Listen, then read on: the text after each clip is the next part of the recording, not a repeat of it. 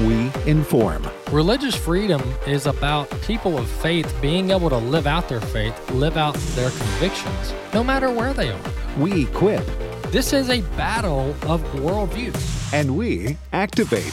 We also rejoice in our sufferings because we know that suffering produces perseverance, perseverance, character, and character, hope.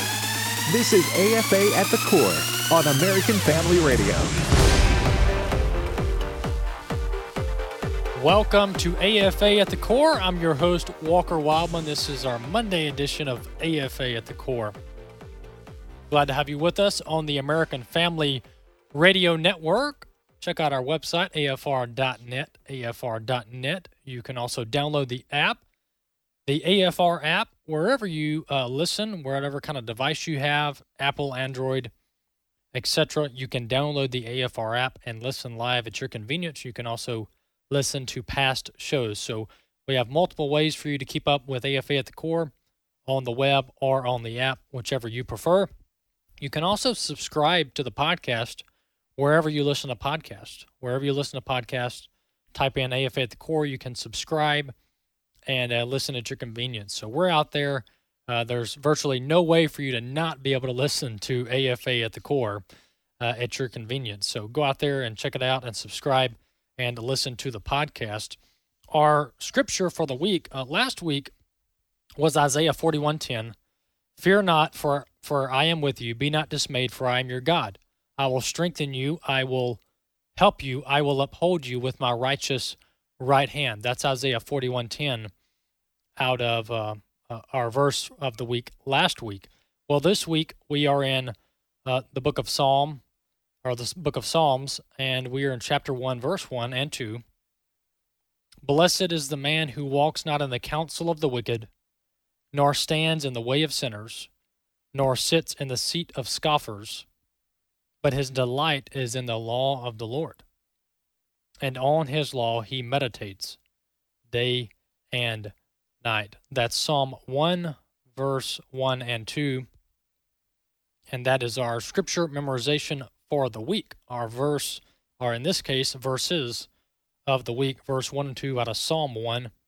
Uh, go there in your Bible, check it out, read it this week, and memorize it. Also, our resource of the week, and we'll be talking about um, issues uh, at some point during the week, uh, issues related to this topic, but our our resource of the week is In His Image 5 pack. The In His Image 5 pack DVD set. In His Image is an excellent uh, resource. Let me uh, just read from from the In His Image 5 pack DVD set for, for those who aren't aware of this project that we've uh, put together here at American Family Association. In His Image is a critical and urgent message designed to equip the church to answer culturally controversial questions about gender and sexuality from a biblical perspective. Every church in America is filled with hurting people asking these tough questions. Can you be gay and be a Christian? What if someone genuinely feels trapped in the wrong body? Did God make me this way? Is change even possible? In His image presents much needed truth and compassion and clarity through powerful testimonies, careful Bible teaching, and scientific evidence. So that is what in his image is about. It's a, a video produced by American Family Association, and you can go to resources.afa.net, resources.afa.net, and order the five pack. And by the way, we are live streaming on Facebook. We are live streaming on the American Family Radio Facebook page, and we're also on YouTube. Uh, just go to Facebook, type in American Family Radio, and you can watch the show. And uh, you'll see the In His Image uh, five pack DVD set that I'm holding here right in my hand. We'll get this shipped out to you. Uh, should you want to order it by going to resources.afa.net. The uh, a study I, a study I talked about last week on the show was out of Israel, where the Israeli Health Ministry is saying that, according to their data, that the Pfizer COVID vaccine is just the latest numbers last week are showing that it is just 39% effective at preventing infection, or the efficacy rate is 39%. The health uh, ministry goes on to say that the two dose vaccine still works very well in preventing people from getting seriously sick, demonstrating 88% effectiveness against hospitalization and 91% effectiveness against severe illness, according to the Israeli da- data. Uh, CNBC, this is out of CNBC.com. I'm going to play a clip here. This is clip one. This is the White House last week. The White House spokesperson claiming that we are now experiencing uh, in America and across the world a pandemic of the unvaccinated. Clip one, let's listen. One thing we know is that the most important thing uh, that people think about when they're making a determination about getting the vaccine, and I know you're you're raising a broader point here about misinformation, but one thing that people uh, think about is what their friends, what their doctor, what the people they trust in their community uh, have to say. So mm-hmm. we're going to continue to supply information to encourage people to get the vaccine. What we're seeing is that right now this is a pandemic of the unvaccinated. 99.5% of people who are in the hospital or who have died from this virus are, are unvaccinated. All right. Well, there you have it. Uh, the White House saying that we are currently in a pandemic of the unvaccinated. But this raises a, a, a serious question about what is the definition of a vaccine? You know, traditionally, and I think um, the correct definition, and I'll I actually pulled up the CDC website on the definition of a vaccine uh, traditionally, when we hear a vaccine, at least me, um, I think that it, it provides full protection. Uh, the traditional uh, uh, understanding of a vaccine is that when you get it, uh, you're fully protected from whatever the vaccine is intended to protect against.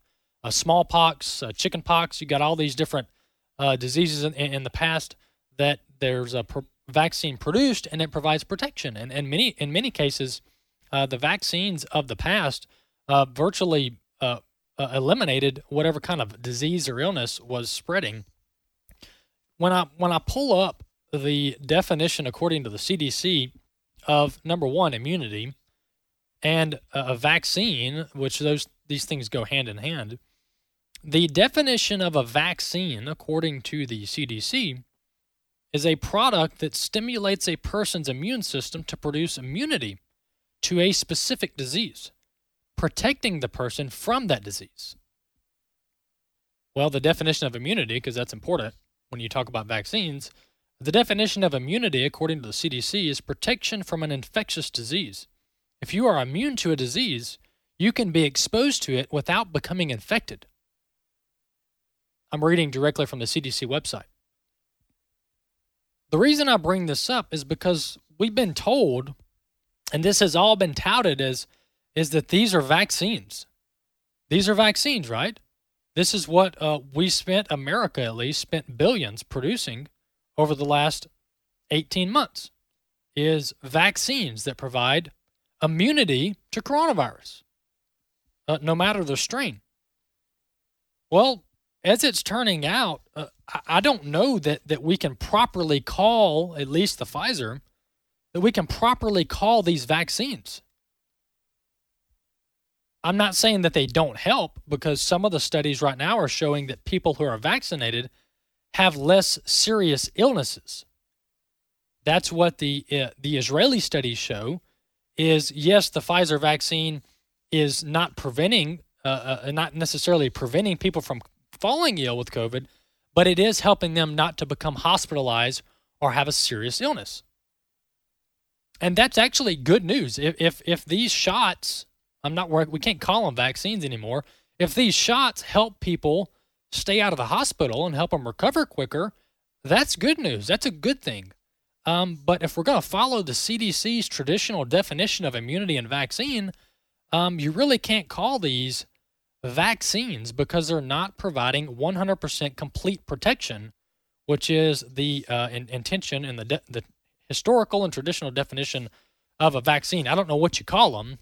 You may just call them shots. Um, uh, there's probably some kind of medical definition for something that you take.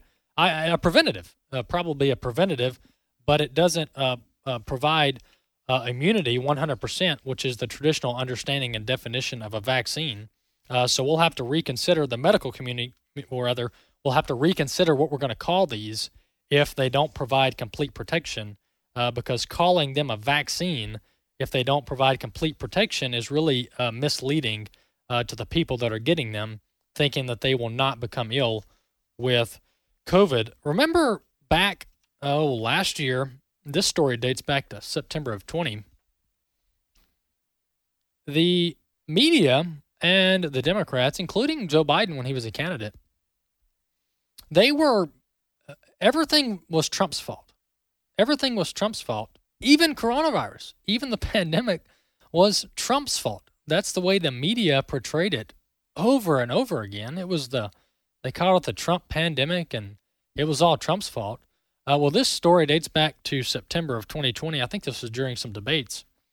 But uh, Joe Biden uh, blamed the pandemic on President Trump when he was running for office. And we saw all the headlines. Remember, we saw all the headlines uh, blaming uh, President Trump for the uh, pandemic. Well, you know, now that, that Joe Biden's in the White House, is it Joe Biden's fault that we're having a pandemic? Are all the deaths are they on Joe Biden's watch? Is Joe Biden responsible for the all the deaths that have occurred since January 20th of 2020, 2021? Is it all Joe Biden's fault? I think that's a valid question. And I, I think I'm being cynical here. We all know that one man in the White House, the commander in chief, cannot control everything, he cannot control an upper respiratory virus. I'm being a little bit cynical here. Um, but the media, they, they wasted no time blaming Donald Trump for the pandemic. And even even Joe Biden criticized President Trump for closing down the border, closing down travel with China. So um, is is Joe Biden now responsible for the pandemic? That's a question that the media and the Democrats need to ask themselves if they want to follow some sort of consistent logic. Um, Bobby, this the the blaming Trump, blaming one man uh, for a virus for a pandemic is way irrational. Well, the converse of that is now it's time for Biden, to your point, to take blame. He's the one who reopened the borders. He's the one who, uh, to date, has uh, received over a million illegal immigrants, mm-hmm. and I'm sure somebody in that uh, in that pack uh, is certainly carrying a virus of some sort. It may not be COVID. I think it's highly unlikely that it's it's something that they are not carrying in yeah. terms of COVID, but they're carrying COVID and then some. So. Yeah, no, that's a good point. We're letting hundreds of thousands of people into our country illegally with uh, no way to know are they vaccinated or do they have COVID? Do They, are they getting tested? Um, it's just complete hypocrisy right there. And I'm seeing stories where uh, breaking news just about an hour ago, the state of California is now requiring all state employees to be vaccinated. And if they're not, well, they have to get it tested once a week. They have to get a test once a week. Uh, this is coming down the pipe, folks, and the pressure is on from uh, from the Biden administration and others uh, to force this vaccine, whatever the cost, uh, no matter how much uh, damage is done from a public uh, perception standpoint to the to the to the government, to the Biden administration. Shifting gears here, I talked two weeks ago about the uh, the issue with inflation, uh, the issues with inflation, and um, you know the the Biden administration, including uh, Jerome Powell, the Fed the Fed secretary, or the Fed chairman, they've all dismissed inflation. At first, they started off calling it transitory, which means temporary. And then they shifted gears, like I just shifted gears on topics and said, well, it's not uh not transitory anymore. It's going to be here to stay for a little while. Biden thinks that spending $3.5 trillion on infrastructure is going to help ease the inflation, he says. we'll talk about that. I'll read you his quote when we get back from the break. My name is Walker Wildman. This is AFA at the core. We'll be back in a few minutes.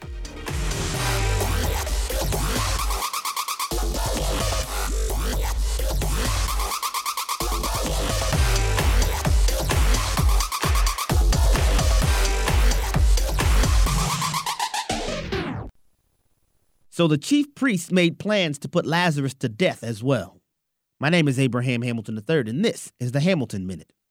After Jesus resurrected Lazarus, his and Lazarus's fame spread. They already planned to kill Jesus, but now, because Lazarus was tangible evidence of Jesus' resurrection power, the chief priests and Pharisees plotted to kill Lazarus too. They never worried about Lazarus before, but now, because he is a walking billboard of Christ's power, they want him dead too. This, brothers and sisters, is why many come against you. It isn't personal, but satanic forces can't stand your representation of God's power to transform lives. That's why we rejoice when we're slandered for his name's sake. Christ's power is on display. Listen each weekday from 5 to 6 p.m. Central for the Hamilton Corner with Abraham Hamilton III, public policy analyst for the American Family Association. This is Dr. Richard Land, President Emeritus of Southern Evangelical Seminary, and your host for Bringing Every Thought Captive. Recently, I shared with you a column from the Wall Street Journal by William Galston, who was a Clinton appointee and is currently a fellow at the Brookings Institution, which is a liberal think tank and he's a weekly columnist with the Wall Street Journal. I know Bill Galston. I've participated on panels with him in Washington, and, and I like Bill. He's a liberal, but he's honest and he's a straight shooter. And he's a former Marine. And it took the courage of a former Marine to write what he wrote last week about critical race theory, which is, quote, but one thing is clear because the Declaration of Independence, the founding document of America, is a product of the Enlightenment a doctrine that rejects the Enlightenment tacitly requires deconstructing the American order and rebuilding it on an entirely different foundation. End quote. Now that's revolution. But this week he wrote a column that's even stronger. He has dug deep into the original resources on critical race theory. And he has come up with a column that, after this column appeared, he's going to need a food taster when he goes to Washington, D.C. cocktail parties because the uh, progressive left is going to be after him. In this column, which appeared in Wednesday's Wall Street Journal. He said that critical race theory, first, denies the possibility of objectivity. Second, it makes race the center of our focus, which is in direct opposition to Dr. King's focus and vision, and that it's opposed to the goals of the 1950s and 60s civil rights revolution. Third, he points out that CRT is an explicitly left wing movement inspired by the thinking of an Italian neo Marxist, Antonio Gramsci. And fourth, that CRT's founders identified with black power movements much more than with those who were working for civil rights in the 60s and 70s. We need this kind of courage for Americans to speak out in spite of the cancel culture. And particularly, we need progressives to be honest enough to tell the truth about critical race theory. This is Richard Land.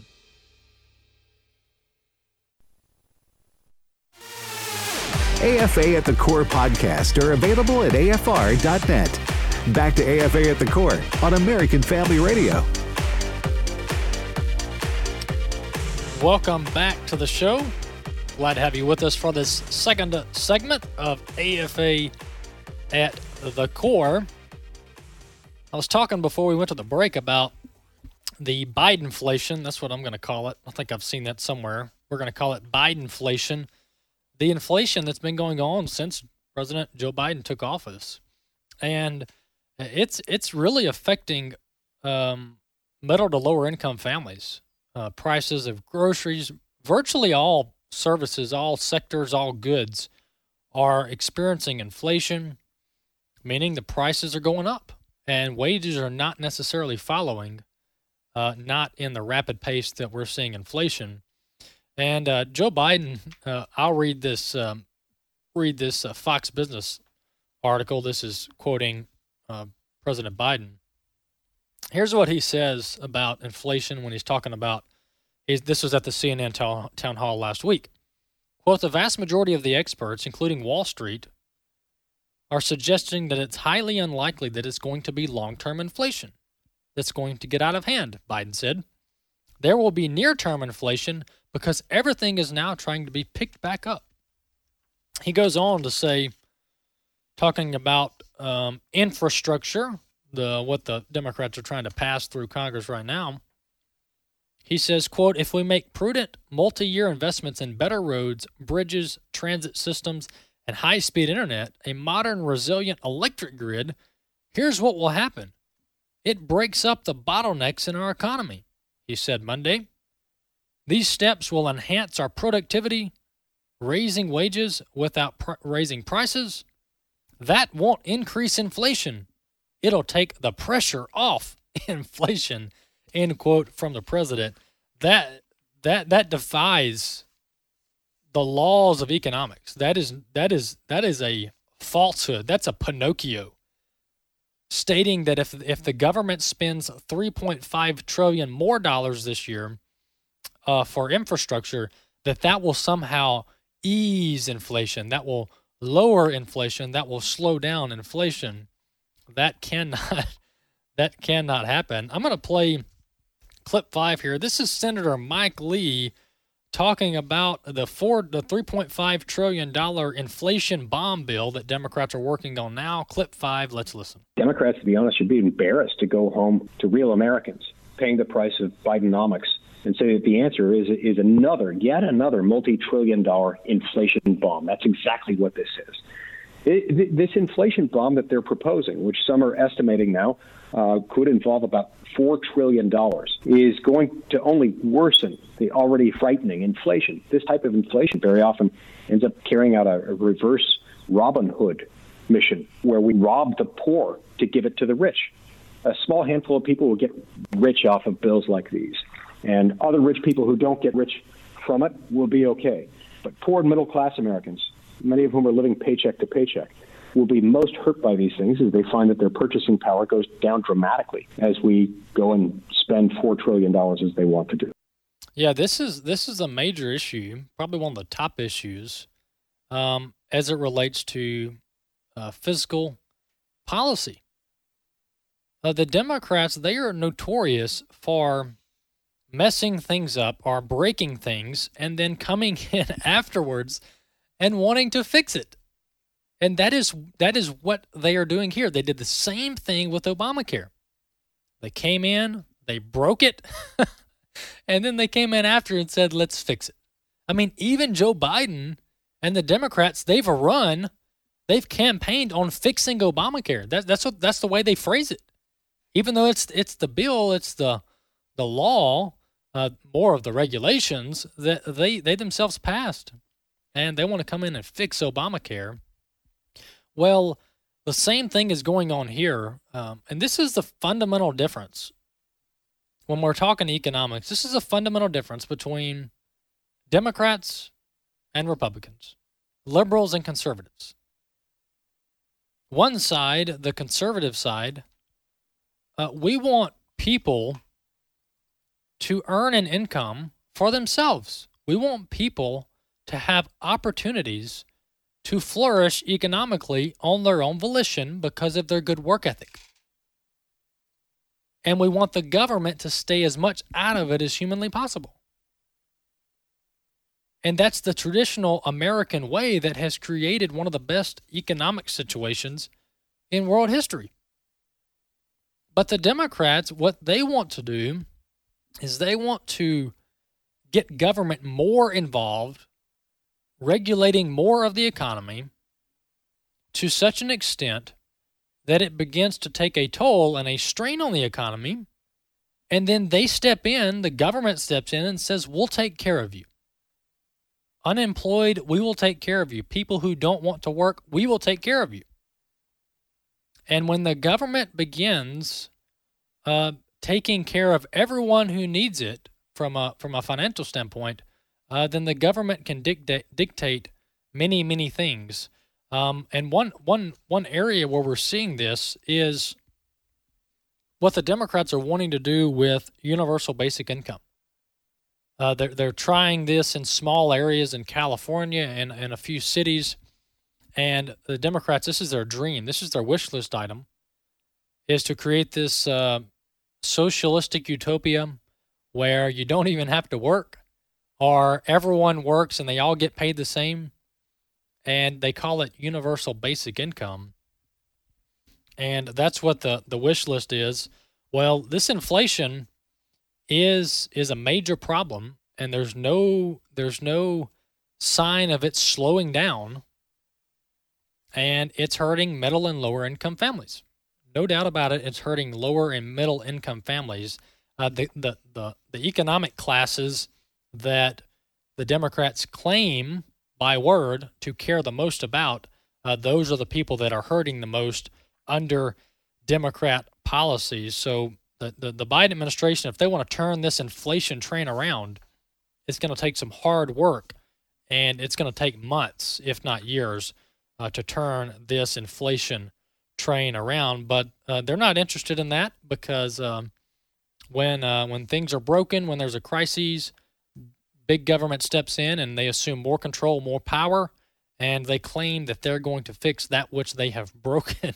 it's really a perverted way of thinking um, when it comes to policy. Uh, moving on, there's a we covered the Arizona audit, the forensic audit of the the election, the 2020 election in Arizona.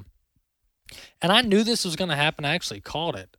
Uh, and that is the discrediting or the attempted discrediting of people participating and speaking about the forensic audit in Arizona. Uh, the forensic audit done in Arizona was authorized by the state legislature. It was it was administered under their authority, which they have full authority and jurisdiction over elections that occur in their state. That's a clear constitutional um, prerogative that they have. Well, uh, President Trump spoke out about this, about the forensic audit, about the results of it at his uh, rally over the weekend in Arizona. I think it was a Turning Point USA event. And here's here's a here's an opinion piece out of MSNBC. This is an opinion piece out of MSNBC. Here's a headline: Trump's Ariz- Trump's Arizona rally proved his ability to damage the republic isn't over. Trump's Arizona rally proved his ability to damage the republic isn't over. And the, the writer here in this opinion piece goes on to talk about, uh, you know, basically all that President Trump's saying is fake. It's not true. It's a lie. You know, he's trying to stir up his right wing base, on and on and on.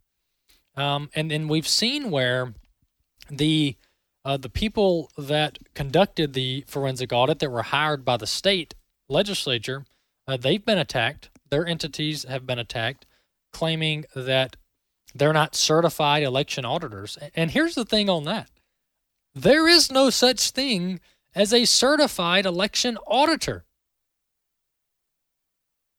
And that's one of their main arguments. One of the left's main arguments right now is well, the people who did the audit in Maricopa County, the people who did the audit for the state legislature in Arizona, well, they're not certified election auditors. that's like a fake position. That doesn't even exist. So the state the, state couldn't hire a certified election auditor because there's no such thing. There's no such position. And the state uh, Senate president called uh, and and wrote a letter to the FEC, the Federal Elections Commission, requesting if there is such thing as a certified election auditor. And the FEC said no, there's no such thing. We don't authorize such a title. You know, because you you have on the financial end, you have CPAs, certified public accountants, you have uh, licensed or you have official auditors. They have, uh, you know, whatever kind of accreditation they need to audit financial institutions or audit other institutions, audit the books. Well, uh, the Democrats are saying, well, this this wasn't done by certified election auditors. Well, that's because there there's no such thing as certified election auditors. Um, and that the Senate president in Arizona, who's a Republican, she's a female. She uh, she reached out to the FEC and asked if there was such a position that they could hire, and they said absolutely not. No such position exists. I was listening to a one-on-one interview between the Senate president in um, in Arizona, the state Senate president, and uh, a journalist from Western Journal, and this is an interview. I'm going to play this clip. This is uh, clip three. This is the Arizona Senate president talking about the issues that, that her body, her legislative body, that they're having trying to get information on the 2020 election from Maricopa County. Let's listen. So, along with that, so not only has the uh, the auditors had problems in us getting the information we can from Maricopa County, they have purposely withheld the blue tally sheets. We have not gotten the chain of custody. We have not gotten the routers, the passcodes, the the fobs. Interesting what we did find out as Thursday's hearing is that they don't have the passwords. Mm-hmm. The only people that have the passwords is Dominion. So Maricopa County doesn't even have control over their own election system. Only Dominion has those passwords. And they have 24 hour day access to those computers. Come and go as you want. Not saying that they've done anything wrong. And I'm certainly not picking on them. We have no reason to believe they did something. But the mere fact is, at this point, what we do know is Maricopa County didn't have control over their own election system. It opens up the possibility. It opens up that possibilities, and that should never be that way. What we have found also is that the password hasn't been changed in two years, and multiple people are sharing the password. Mm. I had somebody that worked at the election place down there and said, "Oh yeah, it was not unusual for somebody to yell across the room and say, "Hey Joe." What was that password again? And he'd yell it back. That's not secure. Yeah. That's not secure. Well, that's it. That is Senate President. Her name is Karen Fann. She's a Senate President in the uh, state of Arizona doing an interview, one-on-one interview. Pretty lengthy interview there. I pulled an excerpt from it. But she, she started off the clip talking about how Maricopa County, uh, they're not turning over the information needed to, to really complete this forensic audit. They're not turning over the proper information needed to complete the forensic audit and answer some of the tough questions that are coming about from the forensic audit. Reading directly from this Epoch Times or the this Epoch Times article about this forensic audit. Teams conducting a forensic audit in Arizona's largest county said on July 15th that they want more items to complete their review which has turned up se- several major discrepancies. The auditors, led by cyber by uh, Florida-based cyber ninjas, want ballot envelope images, router images, Splunk logs, that's some kind of digital log, hard drives that contain information about the 2020 election in Maricopa County, and details on the county's policies and procedures as they try to complete a review that they started nearly three months ago. That information could help clear up issues that have been identified. The article goes on to here to talk about uh, Doug Logan, the CEO of Cyber Ninjas, told senators at the Arizona State Capitol during a hearing that auditors could find no record of the county sending more than 74,000 mail in ballots.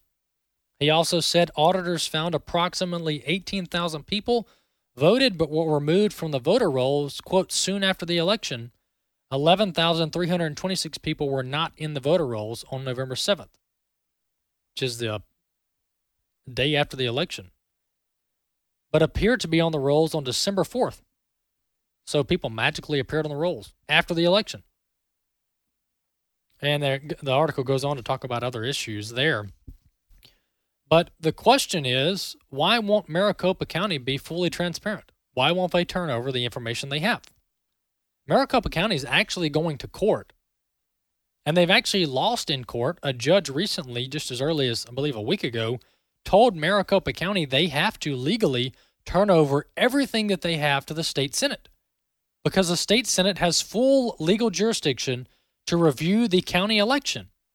And the Maricopa County uh, Board of Supervisors, they're not turning it over. They they are even defying the judge, which is galling absolutely, absolutely insane what's going on there in in uh, Arizona.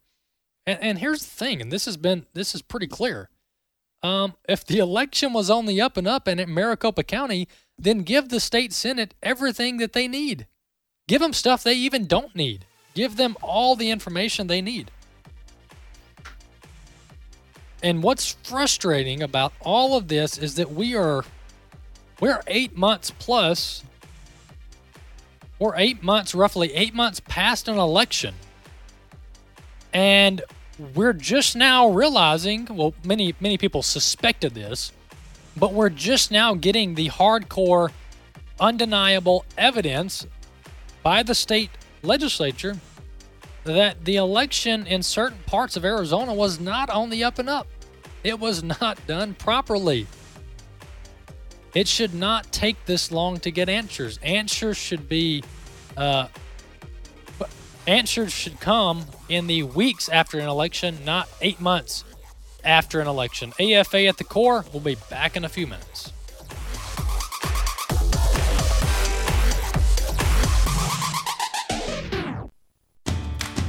Too busy to catch your favorite shows on the radio? Have no fear, because the AFR app is here. Download the app to have access to live broadcast, music streaming, as well as each podcast. Whether you're at work, at home, or on the go, it's easy to listen to AFR. The AFR app is available not only for Apple and Android users, but also on Amazon Alexa and Roku. Download the AFR app today at afr.net. American Family Radio newscasts are now available as a podcast. I'm Rusty Pugh. I'm Steve Jordahl. Didn't catch the full story? Listen to the podcast. I'm Chris Woodward. I'm Chad Groening. Didn't have the radio on at the top of the hour? Listen to the podcast. I'm Charlie Bunch. And I'm Fred Jackson. Get accurate news from a Christian perspective whenever you want it with the American Family News podcast. You can also sign up for our daily news brief. Visit onenewsnow.com. Emmy was in a bad relationship when she found out she was pregnant. Her boyfriend told her to get an abortion, which she seriously considered. I knew that if I got an abortion, a part of me would be broken. Emmy went to a preborn center in need of guidance. They honestly were able to put every fear at ease and let me know that it was going to be okay. Because of them, he's here. I couldn't imagine my life without him. Preborn clinics introduce moms in crisis to their babies through ultrasound while providing hope, love, and the gospel in action. When an expectant mother meets her baby on ultrasound and hears the heartbeat, she's 80% more likely to choose life for her baby. To find out more, go to preborn.com. That's preborn.com or dial pound 250 and say the keyword baby. That's pound 250 and say baby. Your love can save a life. When we think in terms of authorship of the Bible, we have essentially a dual authorship. Pastor Alistair Begg from the American Family Studios documentary, The God Who Speaks. So it's true to say that Paul wrote Romans. It's equally true to say that God wrote Romans. And the great wonder of it is that without any violation of Paul's personality or his intellect, um, God, through the instrumentation of the Holy Spirit, both uh, provided Paul and enabled Paul to write as he wrote. And that would be true for all the Bible authors. And so it is at once uh, an entirely divine book, and yet it is an entirely divine book that uses uh, human authors in order to provide us with the text. Visit thegodwhospeaks.org. AFA at the Core podcast are available at afr.net. Back to AFA at the Core on American Family Radio. Welcome back to the last segment of AFA at the Core. Our website is afr.net. If you go there, you'll be able to find my podcast right there on the home page. The show name is AFA at the Core. You can listen to uh, today's show and past shows by going to afr.net and clicking on AFA at the Core podcast page. And of course, you can always subscribe wherever you listen to podcasts to AFA at the Core and listen at your convenience. Just to close up uh, that story out of Arizona, and we're going to be discussing this more on. Uh, uh, we're going to have a special guest, and I'll announce his name tomorrow. But we're going to have a special guest on Friday of this week, uh, who's been very, very involved in election integrity efforts in recent months across the country. So we're going to uh, talk to that special guest on Friday. I'll announce that tomorrow during the show. So uh, one of, of many reasons to tune in tomorrow to AFA at the core. Uh, this is clip four here. During this same interview with Western Journal, the Arizona State Senate President Karen Fann was uh, was asked the hypothetical, you know, what if at the end of this forensic audit, uh, your team, the state legislature, uncovers um, that the the vote tally, the final a certified vote tally was done incorrectly, uh, that the vote was not as it was presented back in uh, December of 2020. Well, let's listen to clip four. This is uh, Arizona State Senator Karen Fann.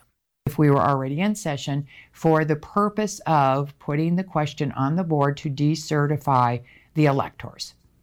And that is an option that can be done, but it has to be done by the House and the Senate. And you have to be able to pass that with at least a simple majority. And in this case, the Senate would be 16 votes, and in the House would be 31 votes. And I can tell you, we don't have 16 and 31. If somewhere down the path, if there was a clear, convincing evidence, and I, it could take quite some time to get there, that's a huge if. But if it would be, then we would have to get those 16 and 31 votes. Otherwise, there's nothing we can do about it other than fix the election laws to make sure this doesn't happen again next year or any future years. There you have um, Karen Fann out of uh, Arizona t- uh, asking or really answering the question what happens if you, you realize that the election you certified as a, a state lawmaking body uh, was not done done right, and the numbers are not what you certified. Uh, she says that the state legislature, both House and Senate, uh, simple majority would have to go back, and they would have to uh, decertify that election, which she said they're not there yet, but she was answering a hypothetical of what would happen there.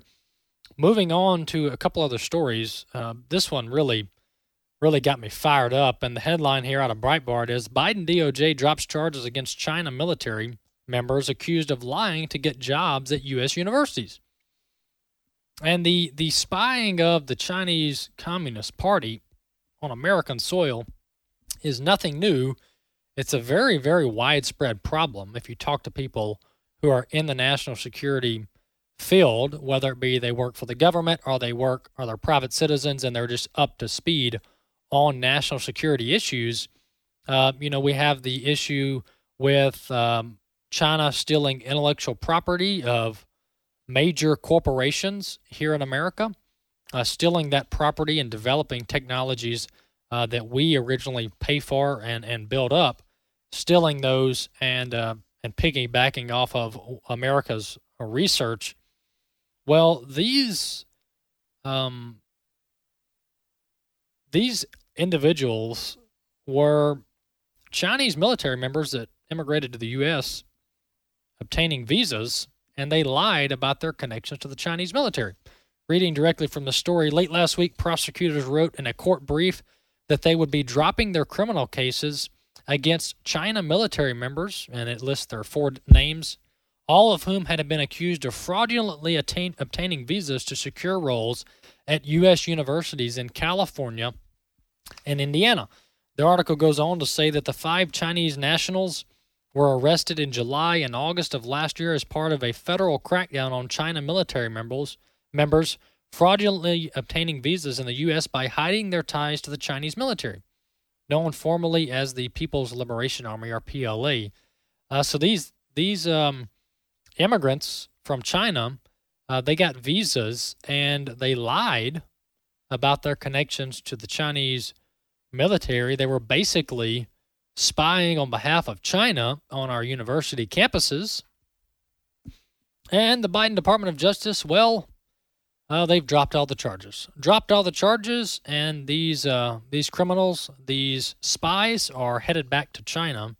But you know, I just wish the same type of of policy would be extended to people who went in the Capitol on January 6th. Will the Biden administration drop all charges against people who trespassed on Capitol grounds on January 6th and provide the same type of, I don't know, maybe forgiveness or grace to um, these Chinese spies? That would be interesting to see, but we know they won't do that um, because the Biden administration, they're soft on China from, from all aspects, the Biden administration is weak on China. They're weak on China. And I saw where a um, John Podesta's brother, Tony Podesta, longtime Democrat operative, uh, Clinton associate, Barack Obama associate, Tony Podesta, he is being hired by the Chinese Communist Party to try to build relations uh, uh, with the Biden administration. More specifically, he is being hired by Huawei, which is a tech company out of China, out of Hong Kong, basically run and operated by the Chinese Communist Party. Well, that tech company is hiring Tony Podesta, a longtime Democrat, to curry favor with the Biden administration. Democrats have long they long have had ties, deep ties to the Chinese Communist Party. And so Biden's DOJ is taking it easy on these Chinese spies and sending them back to China.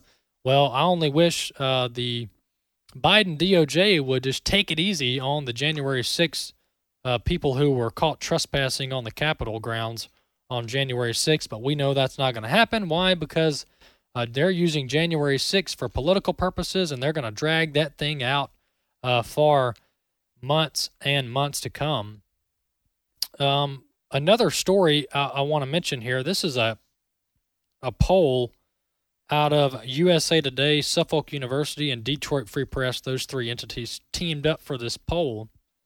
And if you listen to the mainstream media, if you watch CNN or MSNBC, you would think that uh, the majority of Americans in inner cities, they just cannot stand the police. They despise the police. They want the police defunded. That's the narrative you get. But this uh, poll actually showed the opposite. By a staggering nine to one margin, residents in uh, Detroit say that they would feel safer with more cops on the streets, not fewer. And by a three to one margin, uh, this same uh, group of individuals, residents, reject the idea of defunding the police. And this really doesn't surprise me. It does surprise me because that's not what you're going to get from the mainstream media or the Democrats. But people want safe streets. People of all backgrounds want safe streets. That's not controversial. Uh, it shouldn't be disputed. Uh, citizens, no matter their skin color, want to be able to live in their city without fearing for their life without fearing for their life. And so that poll doesn't surprise me. People want safe streets. How do you get safe street? Safe streets? You have more cops and you're tough on crime. And what you're seeing in New York City, I watched this video of a brutal beat beatdown on the street, this uh, robbery, where this guy was beat in broad daylight, and he his all of his items were stolen, all of his personal items were stolen. You see in Chicago where they have it's like a war zone. When you look at the number of shootings and the number of deaths, the number of murders in Chicago, it would be as if you were in Afghanistan. The numbers are very similar on what happens in these uh, war zones. That is Chicago, run by longtime Democrats. Run by longtime Democrats. And when you look at what is all these major cities, when you look at all these major cities across the country, they have been run by Democrats for decades. For decades. Some of them, you look back and it the, the Democrat leadership goes back to like the early 1900s, like 100 years. Some of these cities have been run and operated and dominated by Democratic politicians.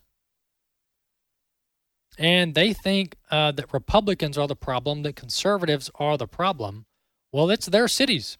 They're all run by Democrats, Democrat mayor, Democrat city council, and the crime is is is disastrous. The crime is disastrous, and we're not just talking about you know white collar crimes, financial crimes. We're talking about armed robbery. We're talking about murders. We're talking about rapes. We're talking about MS-13 gangs all over the streets of places like New York and New Jersey, and it's terrible for law abiding citizens. It's terrible for their, them and their quality of life, which is why you see um, this study that says uh, nine to one margin in Detroit, uh, residents say they would feel safer with more cops on the streets, not fewer. So there's your answer to your defund the police movement. We need to refund and give a raise to the police departments so we can keep our cities safer. This uh, other story I wanted to mention is out of California. This story is coming from the Liberty Center. This is a law firm that uh, represents individuals and families. This uh, this lawsuit had to do with Governor Gavin Newsom, the California governor, had to do with him restricting not just public schools from being open during parts of the pandemic, but this also had to do with the governor preventing private schools from opening. Yes, Governor Gavin Newsom prevented private schools from opening during parts of the pandemic. Today, the Ninth Circuit Court of Appeals reversed and remanded, in part, a district court ruling erroneously upholding Governor Newsom's closure of nearly 80% of schools across California. In doing so, the Ninth Circuit, remember, this is the Ninth Circuit. This is not a conservative circuit. This is actually one of the most liberal circuits. The Ninth Circuit held that Governor Newsom's COVID 19 order closing private schools violated parents' due process rights to determine the forum of their kids' education. The Center for American Liberty, uh, which is the firm who represented these these parents and these families, they appealed the district court's summary judgment dismissal of the landmark Open California school case, which is Brock versus Newsom.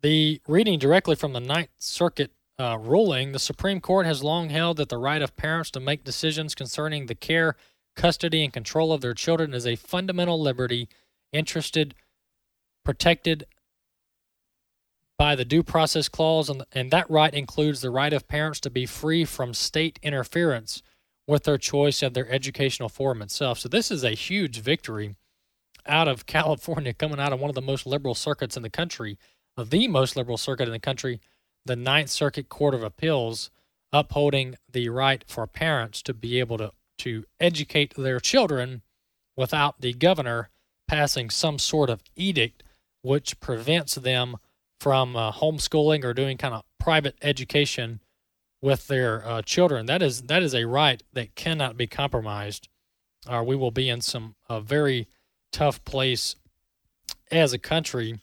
Uh, the last story I'll I'll get at for today is about the issue, and I told you we would talk about this as it relates to our In His Image project, talking about God's design for human sexuality. This story is out of West Virginia West Virginia earlier passed a bill which proclaims and states that men play in men's sports or boys play in boys' sports, girls play in girls' sports. Basically, you play in the sport in which your biological sex associates with. So if you're born a male, this is not rocket science. This is not complex stuff, although people want to make it more complex than it is. Uh, West Virginia passed a Save Women's Sports Act, which prevents biological males from competing in women's sports. Well, what do you know? Somebody sues the state of West Virginia. And on Wednesday, a Bill Clinton appointed judge out of the U.S. District Court of the Southern District of West Virginia issued a takedown of the state's Save Women's Sports Bill and ordered the state to allow 11 year old transgender student Becky Pepper Jackson to try out for a girls' middle school cross country team. That's a boy trying out for a girls' cross country team. This should not stand. This judge has no authority to overturn what the what the elected representatives in West Virginia have done. This is insanity, and I, pr- I pray and I hope that the state of West Virginia will appeal this and have the law upheld. We'll be back tomorrow with more of AFA at the core.